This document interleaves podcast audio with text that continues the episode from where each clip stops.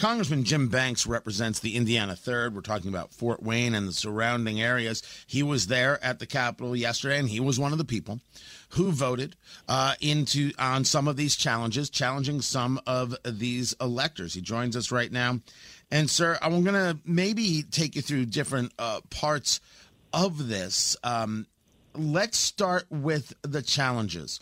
Uh, what made you decide I'm going to challenge some of these electors? And you didn't do it in all the states. You you picked some states, correct?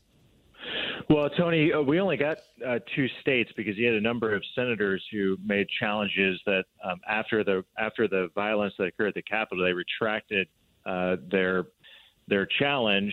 So there were only two states yesterday that we actually voted on. Arizona, which you know, beginning of the alphabet, Arizona came first. That was the first uh, contested state. Uh, that was interrupt. The debate was interrupted uh, due to the, the the protest and the the, uh, the the thugs that broke into the Capitol. And then after we came back, after we finished Arizona, the only other state that was contested was the state of Pennsylvania, which, by the way, was a far more convincing argument for me on Pennsylvania than even Arizona. And both in both of those states, the reason that I voted to object to the certification of the electors from Arizona and Pennsylvania is because in both of those states there was a clear violation of the, the, the constitutionality of how their elections were conducted. Due, due to COVID, you had uh, judges, governors, secretaries of states, and um, and and local election boards that were changing the voting rules before election day instead of the state legislature. And the law is very clear that the state legislature is the is the body that's elected by you and I that should, should that should control the rules of the election. So that that's what this debate was all about on the floor yesterday. I mean, I I, I I've never talked about fra- fraudulent votes or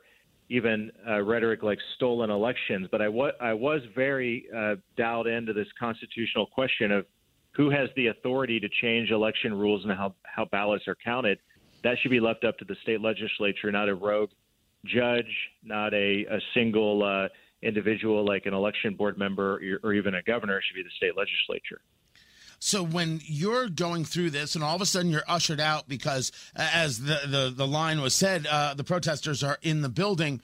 Uh, now you're a, a, former military guy. I, I, have faith in you being able to to understand how to protect yourself.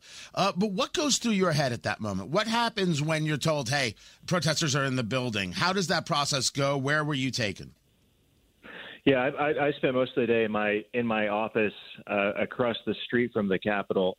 Uh, there were members who were participating on the on the floor during the debate, and and they were um, know, there, you know, there are Capitol Police all over the, the building who take care of us every day and and, uh, and and do a great job of of protecting members of Congress and protecting the public who are in the Capitol at all times as well. I mean, obviously, I, I watched this unfold, and you know, from uh, uh, from the balcony of the Longworth House office building, the massive crowds that marched up the mall, from listening to the the president speak by the Washington Monument, and then they and then they moved to the Capitol. I mean, I think for me, uh, most of all, Tony, it was just it was it was a it was a sad moment. Um, obviously, I was I was more I was frankly I was more uh, fearful for the the safety of my staff. I had a number of staff members who were there uh, helping throughout the day yesterday, and and they were locked down in the Capitol and at times uh, wondering about about their own safety too. So I was most I was most worried about them. But what the what what I kept thinking about though was uh, there there was a a busload of people who came from my hometown, Columbia City, a small town in northeast Indiana. And um, they, they came because they, they wanted to make their voice heard. I mean, there were, there were dozens of them came that came from just my small town, probably hundreds that came from my district, and, and, and many hundreds that came from around the state of Indiana. And they didn't come to participate in violence. They didn't come to storm the the Capitol and and uh, fight with Capitol police officers. They came to make their voice heard, and mo- most of all, their voices were hijacked yesterday by those thugs who who did storm the Capitol. And that, but sir, I, day, I, my heart went out to them. I kept thinking about uh, the my, my constituents and others who came to. I, I must I must interrupt you, sir. Talking to Congressman Jim Banks, you used the word thugs. Ch- uh, Chuck Schumer, Senate will soon be Senate Majority Leader, used the word thugs, but there were plenty of people there who were bothered by this election. So, has there been anything told to you about who these people who were engaged in this storming of the Capitol, if you will, were, who they are? There's been a lot of conversation about it because it's not the normal way Trump supporters uh, act. It's just not the way the political right acts. But maybe there is a, a difference between the two things. And is there are there going to be charges against the people who uh, were involved in these acts of violence and in theft? Yeah, I hope so. Let, us distinguish uh, from the outset.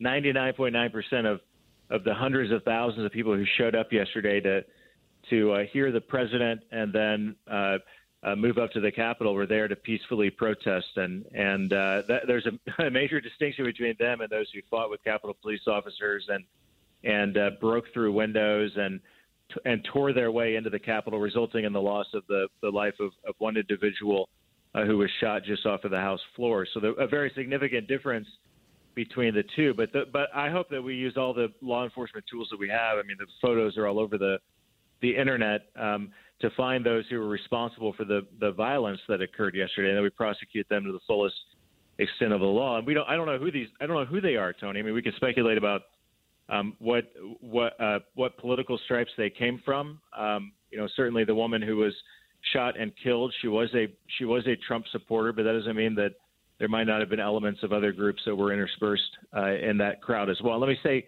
uh, the, these weren't conservatives who who who who participate in violence and and uh, and and uh, physically uh, fought with with Capitol police officers yesterday. Conservatives believe in in the rule of law and law and order and peaceful protest.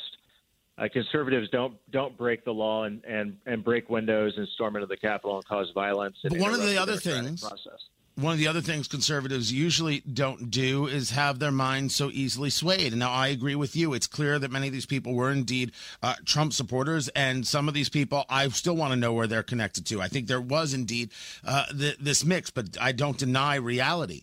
But the reality is that there are senators, including Senator Mike Braun, who were going to challenge uh, some of these electors, saw the violence, and then decided uh, not to conservatives don't allow a group of thugs, your words, to sway their opinion on something that is constitutional.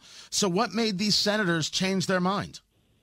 Yeah, I, I can't speak to that because it doesn't it doesn't uh, register to me. I mean, but, but anything that happened yesterday would change my mind about the validity of this this uh, constitutional question and argument about about how these states conducted uh, their their elections on the eve of the election, changing their rules without the approval of their state legislatures, which you and I uh, elect at the ballot box to represent us and and uh, make these important decisions about how, elect, how elections are so, supposed to be run. So that's what this was all about yesterday. The reason that we had these uh, peaceful protesters who came to Washington to make their voice heard is because they felt like their their vote didn't matter. They felt like their vote wasn't counted on election day. They were upset about how uh, elections in states like Pennsylvania uh, didn't occur on one day, but drew out for days after election day, and votes were counted after election day because judges changed the rules instead of the state legislature. So that, that's the fundamental question. And if you if you allow the, the, the violent protesters who stormed the Capitol to change your mind